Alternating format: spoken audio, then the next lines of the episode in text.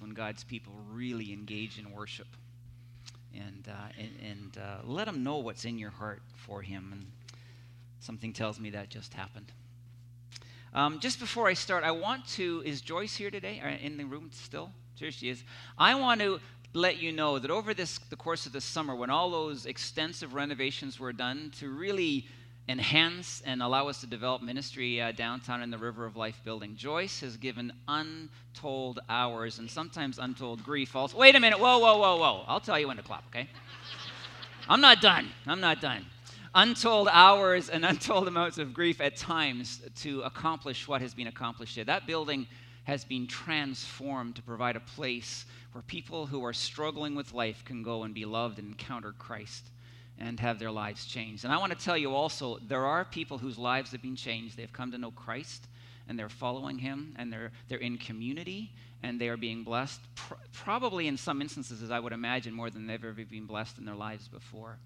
So, to you, Joyce, I want to say thank you for fantastic leadership and a heart that has just poured out in love for this uh, mission and this ministry, and obviously for those people downtown. And I think we should thank Joyce for all that she has done.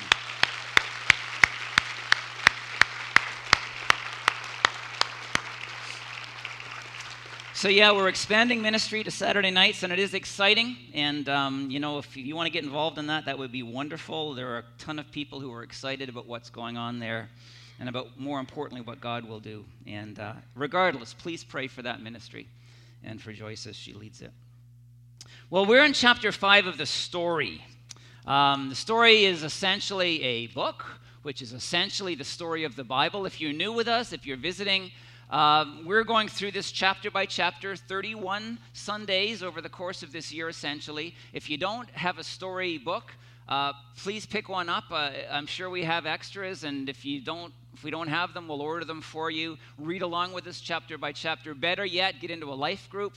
I'm not sure the number of life groups, something like 25 groups are meeting mostly in homes week by week, studying the chapters as we deal with them on Sunday mornings. And I am just hearing great reports uh, of the impact that this is having in people's lives. And uh, I hope that's, that's the reality for you and that God is really at work. Uh, as, as, as you learn His story, as you understand the grand narrative of what God is doing in this world and, and how we can be caught up into it, that's essentially what this whole thing is about. So it's there for you. I want to start chapter 5 and the focus in chapter 5 this morning by asking you a question, and it is simply this How do you do with rules?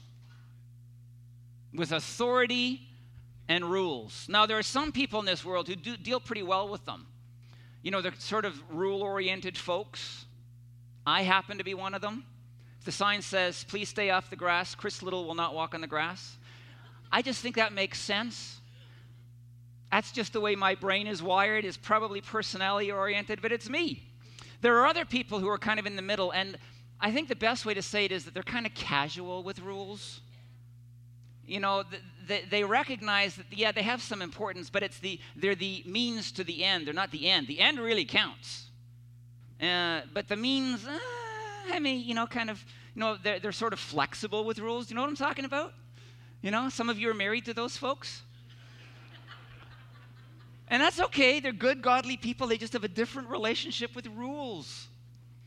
And then there are other folks on the other end of the spectrum, they just cannot handle rules. There's something wired into their being that when a rule is given to them, they will walk on the grass. You know, they'll just essentially fight and push back and resist authority and rules that are given. And it seems also to be kind of wired into who some folks are. Um, and, and, when it comes to faith, when it comes to religion, if you want to put it that way, because that's how they think of it, I think, but when it comes to um, engaging God and having a relationship with God, it is this one thing, probably more than anything else, that pushes people in the other direction. Because they know God is authority and they know that God has given us some rules, regulations, guidelines in Scripture. And they think, as Randy Frazee has said in this content, that, that God is the ultimate killjoy.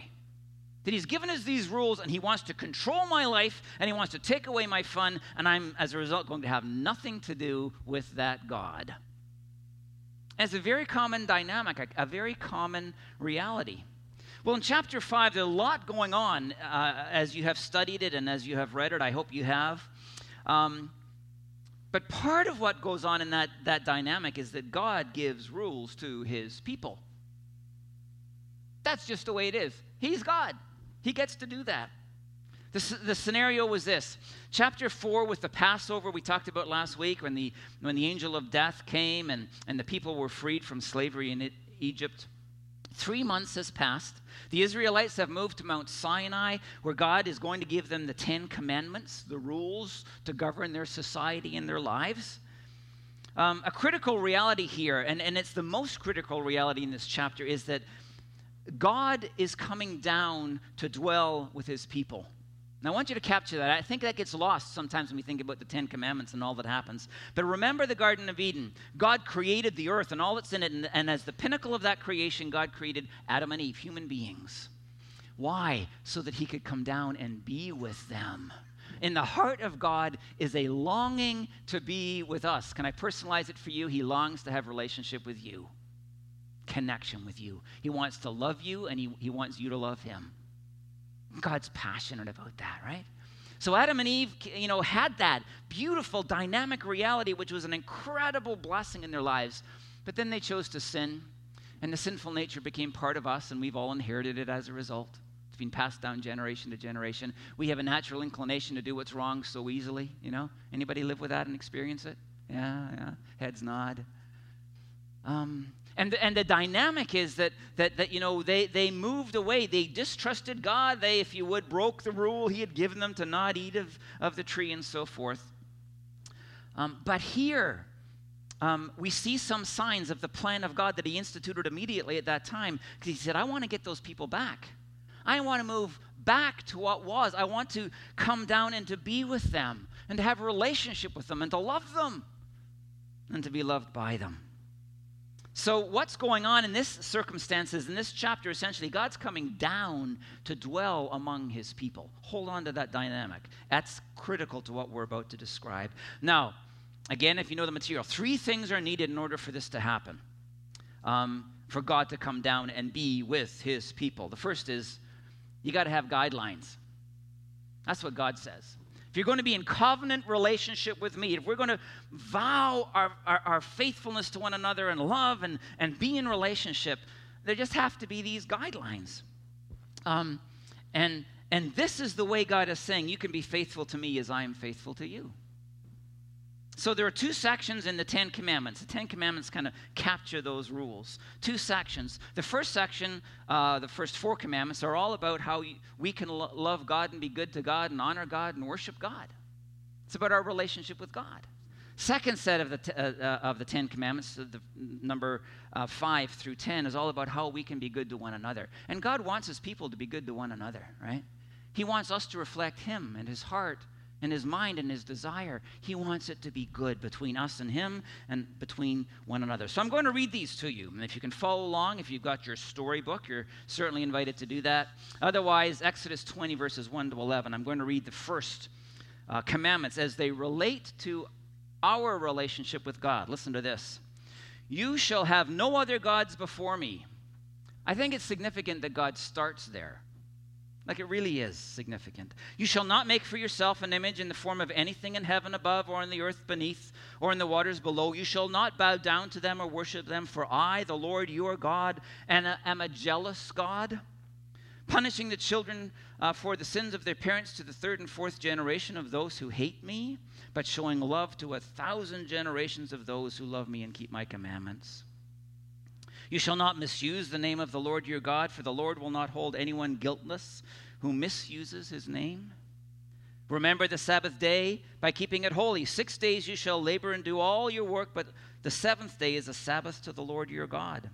On it you shall not do any work, neither you nor your son or daughter, nor your male or female servant, nor your animals, uh, nor any foreign residing in your towns for in six days the Lord made the heavens and the earth, the sea, and all that is in them, but he rested on the seventh day. Therefore, the Lord blessed the Sabbath and made it holy. You want to know how to be faithful to God? I just told you. I just read it from the Word of God. It's His Word to you. You want to know how to be in relationship with God? Start here. It's foundational and critical stuff. Well, the second part, of course, as I've said, relates to how we treat one another. Honor your father and your mother so that you may live long in the land the Lord your God is giving you. You shall not murder. You shall not commit adultery. You shall not steal. You shall not give false testimony against your neighbor. You shall not covet your neighbor's house. You shall not covet your neighbor's wife, or his male or female servant, his ox or donkey, or anything that belongs to your neighbor. Now, when I talk about these Ten Commandments as it relates to our relationship with God and our relationship with one another, something that is absolutely critical to take hold of. Two points uh, to tell you the truth. The first is, as I've described to you, is that they are given by God from a heart of love. They are given to you and to me because God loves us and because He knows if we follow those guidelines, we will be blessed. Now, a lot of people who hate regulations and rebel against them without thinking about it they don't, they don't know that. They don't think about it. They're not hearing God speak into their lives in a way that He wants to be good to us. How do I know this is, this is all about God's love? And, and about, by the way, how we can love God back? It's really, really easy. You go to Jesus, Matthew 22, 37 to 39, where Jesus says this Jesus replied, Love the Lord your God with all your heart, and with all your soul, and with all your mind. This is the first and greatest commandment. And the second is like it love your neighbor as yourself. Jesus goes on in the next verse to say, All the, the law and the prophets hang on these two commands. What Jesus is saying is, this is the summation of the Ten Commandments love God and love your neighbor. Love God and love your neighbor. These commandments are all about love. God's love for us and how we can love Him back. Absolutely foundational. Second thing I want you to note about this before we move on I want to tell you this, and I want you to hear this right up front. These rules are not how one gets into the family of God. A lot of people think, oh, if I obey the Ten Commandments, God's going to accept me, embrace me, I'm going to be His. That's nonsense. God is giving His commandments to His people. This nation that He has formed, this nation that is in covenant relationship to Him, these are His, these people are His family, and He's saying to His kids, These are my rules for you. You don't get into the family by obeying these rules. Don't think that. If you're in the family, this is how we love God. This is how we honor God. This is how we worship God and, and are faithful to God in our lives. So, the first thing is if I'm going to come down, there got to be guidelines, and here they are. Second thing is, oh, and by the way, um, I'm not going to read it, but Exodus 24, page 62. You know, bottom line, what God is saying, what God is saying to his people, I want you to commit yourself to this, and they commit themselves to it. Everything the Lord has said, we will do, the Israelites said. Everything the Lord has said, we will do. They're 100% in the Mosaic covenant. The covenants develop with time Adam and, and Noah and Abraham, and now the Mosaic covenant. It's a developing thing, and it'll continue to develop in terms of our commitment to God until the person of Jesus Christ in the new covenant, the new, the new Testament. So, they're in both feet. Are you in both feet? Are you ready? Are, are you that committed, that passionate, given to that relationship with God that you have? Second thing that God says if I'm going to come down, I need a place to stay. And he defines uh, the dimensions and, and, and the design of the tabernacle. Literally, it's just a tent that the Israelites would carry with them in their wanderings. It's going to be a long time before they get into the promised land. But they have this, this tent is designed by God, and God says, I want you to set apart a portion of that tent, divide it off, and I will dwell there. I will come down and I will be with you. Now, it's not yet what it's supposed to be. There is limited access to God in that tent. Only person who could go into that space, and it was once a year, was the high priest in the Day of Atonement. But in spite of that fact, there's real development here. Can you imagine what God's people would have felt and thought when they heard that God is going to dwell with us? Would have been an amazing thing. Not just the God who lives in heaven, He's here. It's now. He's ours, and we are His. So that was put in place. And, and the Ark of the Covenant was put in that separate room. And on the top of the lid were little cherubim, little angels carved. And it's, it was said that God would dwell, God's presence would dwell between those, those cherubim. He was present. Third thing that God said would be required for him to come down, necessary, would be that sin would be atoned for. Now, this in itself is really important. Sin must be atoned for in the mind of God. God cannot be where sin is, sin cannot be where God is. And, and God is saying, if you want me to come and dwell with you, you got to deal with sin. This rebellion, this, this rejection of me, and so forth. Um, and so the sacrificial system was instituted. Don't want to put away the wrong page here. There we go. You'd hear one page all over again. You know, I wouldn't even know. But the sacrificial system is instituted. It's not a new reality. You know, when when um, Noah landed on dry ground, the first thing he did was to sacrifice to God for forgiveness. You know, and and um, uh, just uh, uh, some months before, as we talked about last week, when when uh, the Israelites wanted to be free, they had to sacrifice lambs and put their put their blood on the doorpost so they would be protected from death.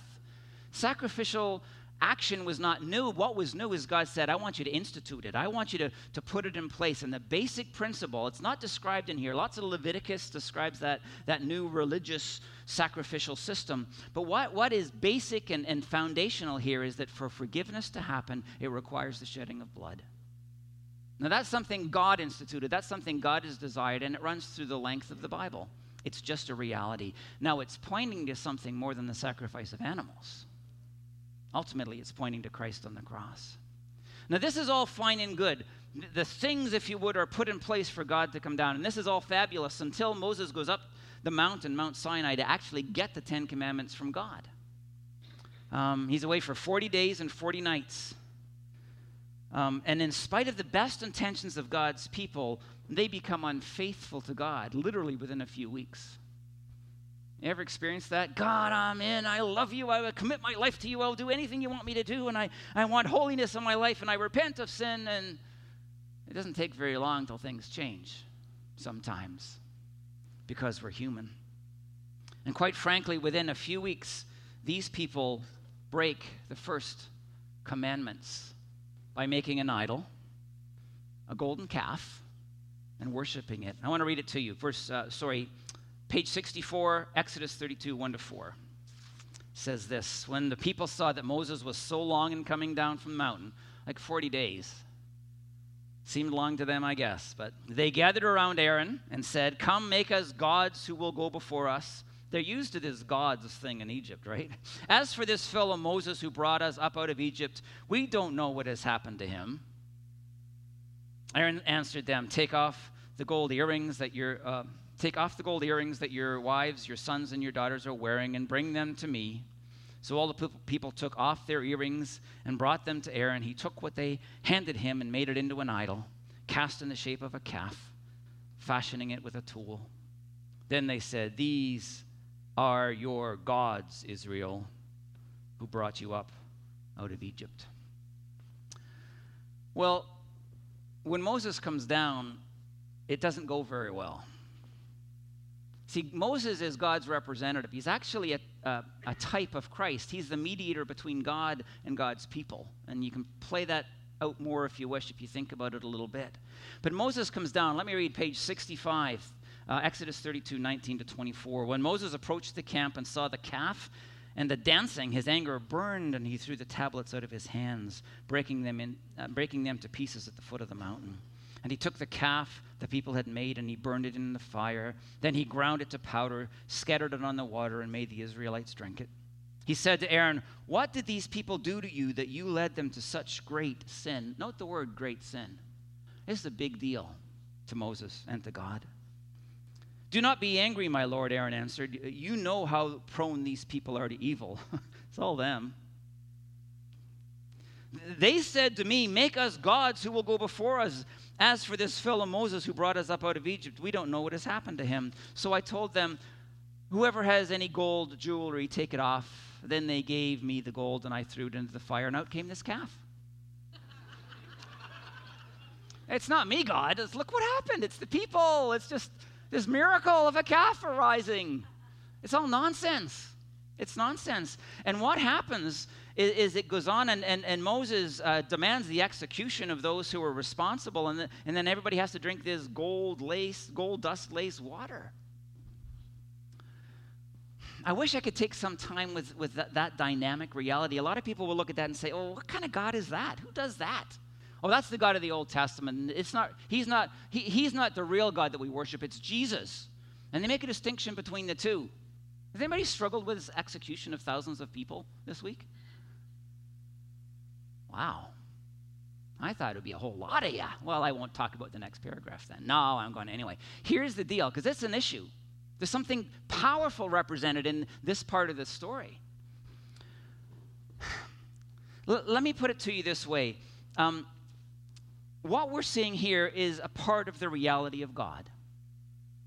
If this is the Word of God, we can't deny that reality. And what we, what we are recognizing is that, that there, there are dire consequences for sin. Now, God's love has also been displayed prior to this story and following it. The love of God is all over the New Testament. The mercy of God, the loving kindness is the u- unique word which we translate from Hebrew, is there. It's very similar to the idea of grace. But I want to tell you, my friends, as God commanded this, as God acted in this fashion, he was acting in consistency with himself because God is a God of justice. Now, a lot of people will look at this and say, well, that's not like Jesus. There's a, there's a wrong thought in that because when you look at the life of Jesus, it was Jesus who said that there would be weeping and gnashing of teeth for those ultimately and eternally who would not believe in him. The New Testament says in Revelation that Jesus will sit on the great white throne of judgment and he will separate the sheep from the goats. You, know, we, we look back, sometimes we miss the love of God in the Old Testament. It's abundant what God has done for these people, but he's also a judge and a God of justice. And we look to Jesus and all we see is the mamby-pamby loving one. When Jesus is no mamby-pamby loving one, he loves us profoundly and deeply, but he too believes in the reality of judgment to come. That's why he came and died on a cross to take our judgment to himself so that we would be free of it. All right? But the core message here yes, there are dire consequences to sin. And my goodness, we have to take that seriously as we choose to follow Christ and as we reach out with the incredible message of forgiveness for those who will simply trust in Jesus and find that forgiveness in Him. So, well, let's move forward. What we're seeing here, what we're recognizing is we're seeing the upper story play out. This God who wanted and longed to dwell with people, he has come. He's taken a huge step forward, and, the, and, and it's moving toward what will ultimately be. The, the Israelite people in their lower story, they've entered into covenant again. They've reaffirmed the covenant again, but they have blown it, and God has acted. But what does this mean for us in our lower story? Thousands of years later, three to 4,000 years later. What relevance does it have to, to our lives? Well, just let me scan this for you, and then we're going to dig into one point. God has come down to us, now not to dwell in a tabernacle or what would become the temple. God has come down as He always intended to come down to dwell in us, those who trust in Him. Paul writes in the New Testament that we are the temple of God. You are. And if you know Christ, if you have, have, have, have gone from rebellion to, to obedience, if you have gone from not believing to believing, if you invited Christ into your life and God has forgiven your sin, the Spirit of God dwells in you. Do you know that reality to be true? That is a profound reality. God wanted a place to dwell, and that was the ultimate goal that we would be the place of his presence, that the place of the worship of God would happen within us. You see, that's why when we sing the songs, I don't want you sitting there mindlessly mouthing words. I want you to be worshiping the God who dwells within you and who is present with us as we gather together as his people. We would be the place where God would dwell, and our lives would become that which would be worshipful to the Lord who has taken up residence in our lives. That's you. Your whole life is to be about worship because, because God is within you. Secondly, atonement has been made. Um, you know, as the tabernacle foreshadowed and looked toward and anticipated God dwelling in our lives, so the sacrificial system foreshadowed and anticipated the sacrifice of Jesus on the cross. It was just leading people toward the ultimate reality that God would someday reveal. The, the sacrifice of animals didn't forgive any sin, it was only the shed blood of Jesus that was effective for the forgiveness of sin. They just painted a picture in that time as to what God would ultimately do in his upper story as it unfolded. And I want to tell you, my friends, that has happened. Hebrews 10 plays this out for you. I'd encourage you to read it later on today. But Jesus shed his blood that we might be made one with God. That's what atonement means. And I want to tell you if you have sought the forgiveness of God by faith, your sin has been atoned for. It is gone, and you have been made one with the Lord, not out of obedience to a bunch of rules and regulations, but because of Jesus and what he accomplished on the cross for you. Isn't that amazing? It's an amazing thing. And then the third thing, and I want us to spend some time here. What about the guidelines? What about the rules that God has given to us? Some people say, well, you know, the Old Testament, it's, it's, it's gone, it's done. We're people who live by the New Testament. It's not relevant to us anymore. The Ten Commandments are obsolete, they don't count. Well, let me say this to you um, God still wants us to love Him as He wanted the Israelites to love Him. We're His people. God still wants us to love each other as He instructed then. The moral law of God is expressed in the Ten Commandments, and much else that is to come doesn't change throughout the course of Scripture. It's always consistent, it's always the same. So the Ten Commandments are not obsolete, they continue to be God's commandments to us, which come from a heart of love that we might know life and be blessed They, they're like a gift to us. And if we will trust God in His speaking of them generation after generation after generation, and if we choose to live by them because of faith, we will find life in Christ, life that is remarkable and good. Conversely, if we choose not to believe them, we will suffer harm. Not only the, the natural consequences of all the sin that we engage, because God knows you step into that stuff, you're going to get burned sooner or later. It's, it's hard. It causes pain and heartache and difficulty. But also because, as, as, as, Hebrews also says, God is a father who loves us. And what father doesn't discipline his children? God loves you too much to leave you alone in your sin. And if you don't deal with it, he will. And that can, that can be hard. That can be difficult. But even that comes out of a heart of love. And even though, you know, it's challenging at times to obey the commandments that God gives to us because of sin still at work in us, as Paul writes, Oh, wretched man that I am, you know, I wish this thing wasn't here, causing me to do what in my core being, my redeemed soul, spirit, I don't want to do. The reality is, if we want to know how to love God, we just have to figure out what God is telling us to do and do it. Jesus, John 15, verses 9 to 11. As the Father has loved me, so have I loved you. Now remain in my love. Oh, how do I do that, Lord? If you keep my commandments, my commands, you will remain in my love just as I have kept my Father's commands and remain in his love. I have told you this. Why? Why have I told you to obey my command, my commands? So that my joy may be in you and that your joy may be complete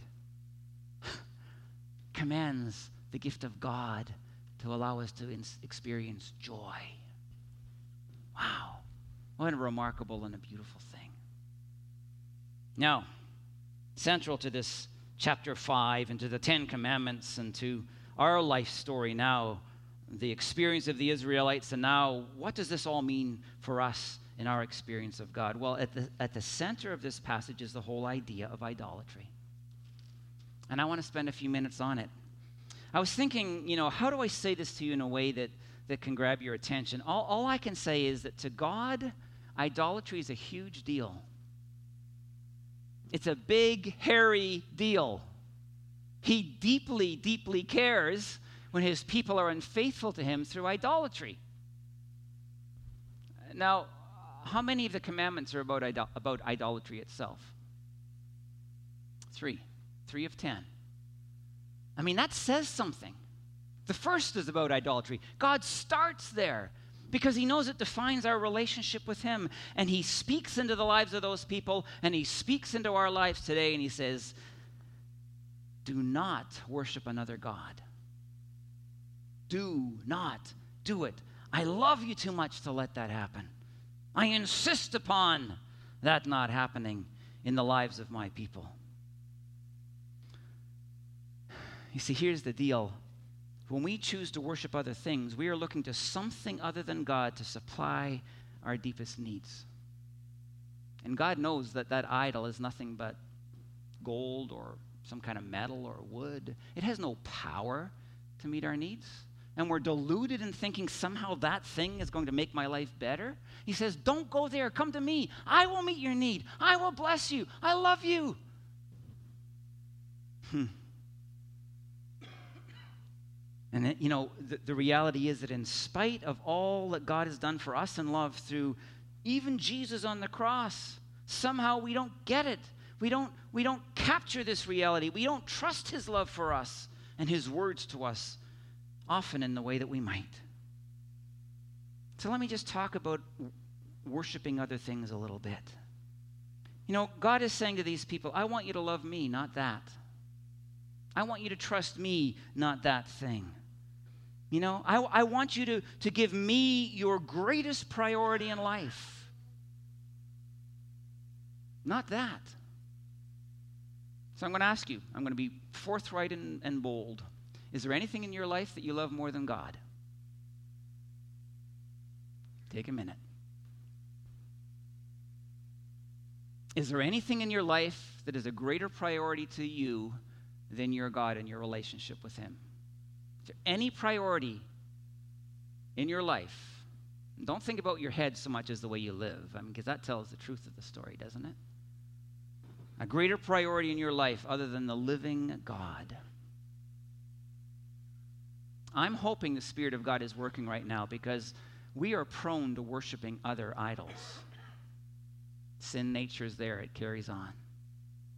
You know, do you give your attention, give your attention and and, and you're focused to other things more than God? I was listening to Dallas Willard, who's a fantastic, now deceased tragically, uh, um, professor, I believe, from USC in philosophy, but he's written so many fabulous books. If you haven't read them, read them. Um, and and he, was, he was teaching in a podcast I was listening to, and, and, and as he went along, he said, You know, if, if people, and he's speaking, I think, to his context of Southern California, if people who follow Jesus gave themselves and as much time to growing in their faith and to deepening in the knowledge of Scripture and to maturing in faith as they gave to learning about how to play tennis, this world would be filled with spiritual giants. And he's making a point. People give themselves to learning tennis and, and hour after hour after hour, but they do that more with greater priority to, to tennis playing than they do in maturing in their faith in Jesus. Like, whoa, guy makes a point, huh? So, what do we give our time and our attention to? What do we focus, thing, uh, focus on in our lives? Is it anything other than God? Does, does, does He come first? You know, we think a lot about our achievements and, and, and, and, and, and our successes and careers and so forth. You know, it has struck me really profoundly in the last, I don't know, 10 years, maybe 15 years, when I hear young people talking about their career and about why they want to do what they do, consistently, time after time after time, I hear about getting a good job so I can make a lot of money. Anybody, can you relate to that? Are you hearing the same thing? And I think about it from the perspective of Scripture. I think about it from the perspective of living our lives to worship God. And I go, what does that have to do with anything? How about choosing a career and getting training so that we can bring the kingdom of God and glorify God with our lives so that the world can see the reality of the living God through me? Make a difference for this world in the way that Jesus would make a difference for the world. And whatever you get paid so be it. He'll look after you either way. Could be a lot of money, could be a little bit of money. Do what He wants you to do, worship Him. and Him alone. How about popularity? I, have talked about this one before in, in, in relationship to uh, idolatry, but, and again, I want to give reference to young people who are in high school, but I know that there is an absolute power at work in the lives of high school students to gain acceptance from the crowd. It drives their lives. You know, there's nothing more important to them. You hear the words I just spoke? There is nothing more important to them than being accepted.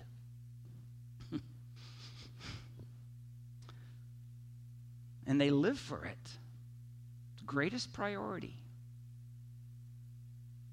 You know what my God was for a lot of years? I've told you this before, but I'm going to say it differently today. You know what my God was for many years as your pastor? You. I lived to gain the approval of this congregation. I didn't sit back and think, okay, I'm going to get up this morning, I'm going to learn, live so that the congregation will approve of me. But I really, really, really, at a deep level, wanted you to think that I was a pretty decent guy and I was doing my job well. God began long time ago by allowing me to read a verse that impacted me deeply. He opened the, the, uh, door a crack when I read Galatians 1, verse 10. It says this Am I now trying to win the approval of human beings or of God? Or am I trying to please people? If I were still trying to please people, I would not be a servant of Christ. It's like, when I realized what was going on and I read that verse. Because what, what the scripture was saying to me, what God was saying to me in that text is, you have been living to gain the approval of the people whom you, whom you pastor to and whom you lead. And if you're trying to do that, you are, not, you are not following Jesus as his servant faithfully. They have become your idol. You're worshiping them. You're giving them and their opinion priority, not me and my opinion. Oh man, that was that was that was an interesting day. Sometimes it's work that we prioritize, we idolize. Nothing wrong with any of these things, by the way. Nothing wrong with work. But I want to tell you when you start looking to work, and it's usually an overextension into work, when you start looking to work to, to satisfy your need for significance and worth, you've made it an idol. You're looking to work instead of God for those things. And you make it a huge priority as a result. Sometimes it's a sin. And sometimes God's people not willing to give up what Scripture clearly says is wrong, and they put that reality still before God and His will for their lives. You know, people living together before marriage. You don't hear that said much anymore, you know, because the whole culture says it's okay. I'm here to ask you today as far as this is concerned, and a whole lot of other things. Who are you going to listen to, the culture or the Word of God?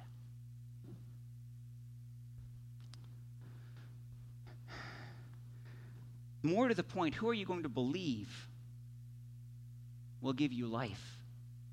The culture, which has now become godless for the most part, or the Word of God?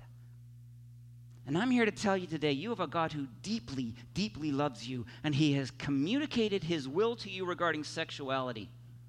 And if you will embrace it and act according to His plan and to His purpose, if you will live in obedience to Him regarding sexuality, you will be blessed beyond measure.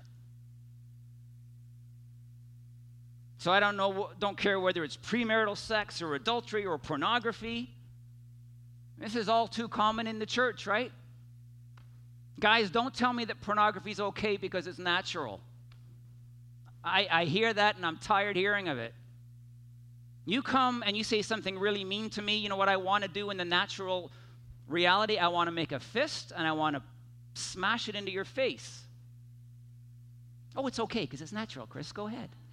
That's a, that's a ridiculous argument when you actually believe in the sinful nature and the power of sin that dwells in us.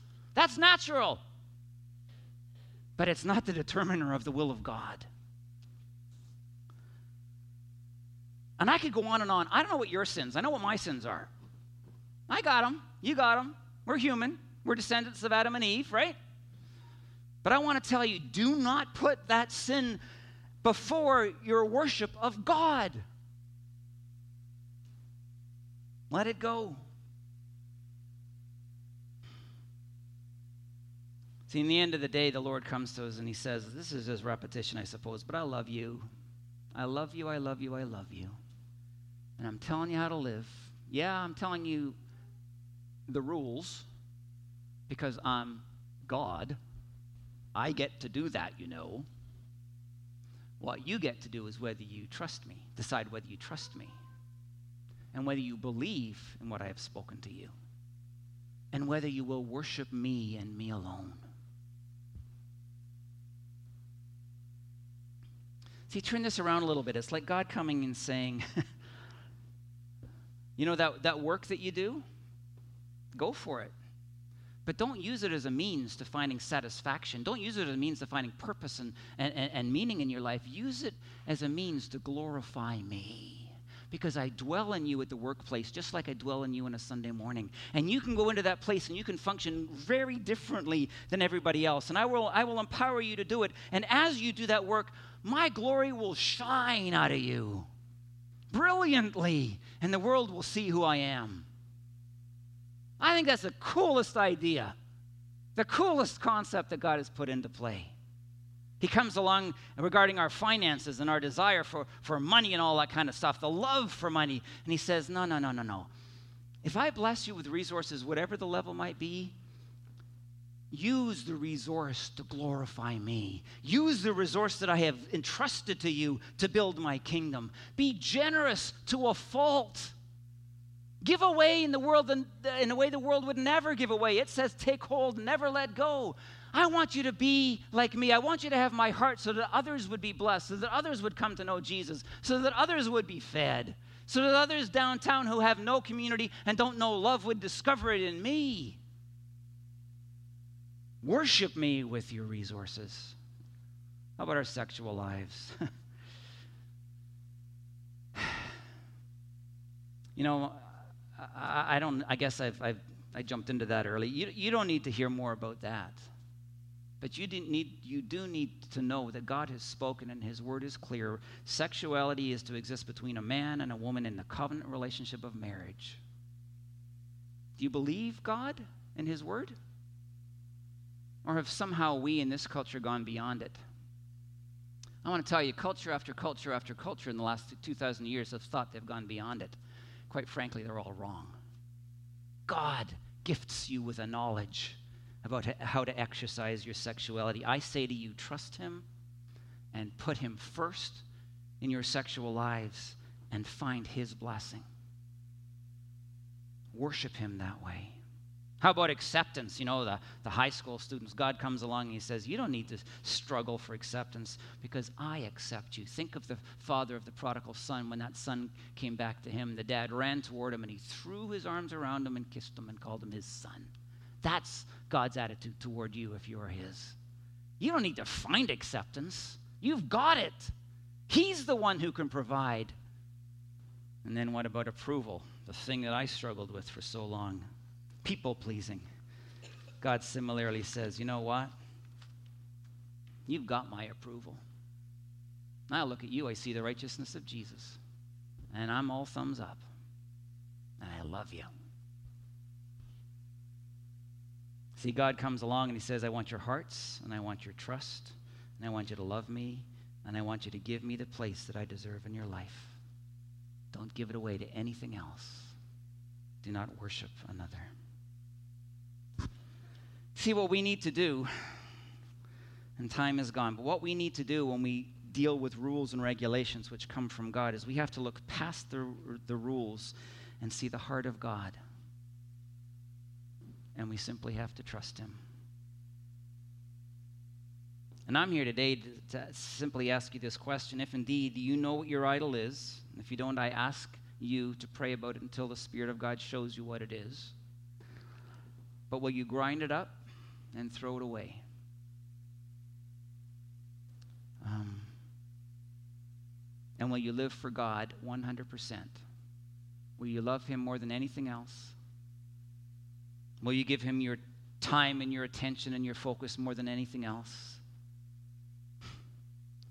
Will you trust Him as opposed to other things?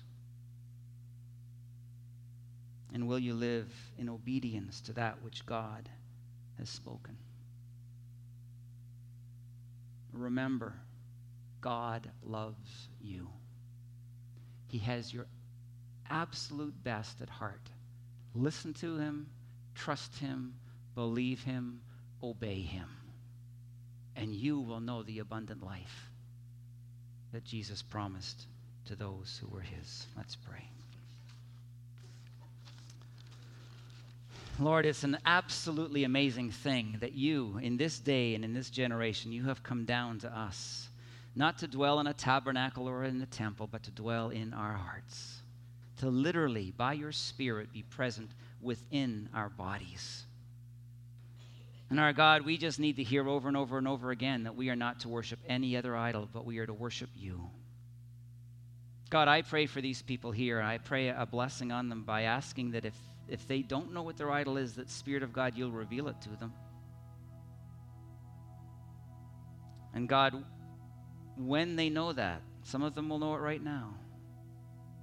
I pray that you will give them the faith to trust you, to turn away from that other idol and to turn to you, that you might provide for them what they need in a way that is life good, giving and, and good, joy providing incredibly blessed. Thank you, Father. Thank you for your word. Thank you for what you have spoken. Thank you for your love. Let us live as people who worship only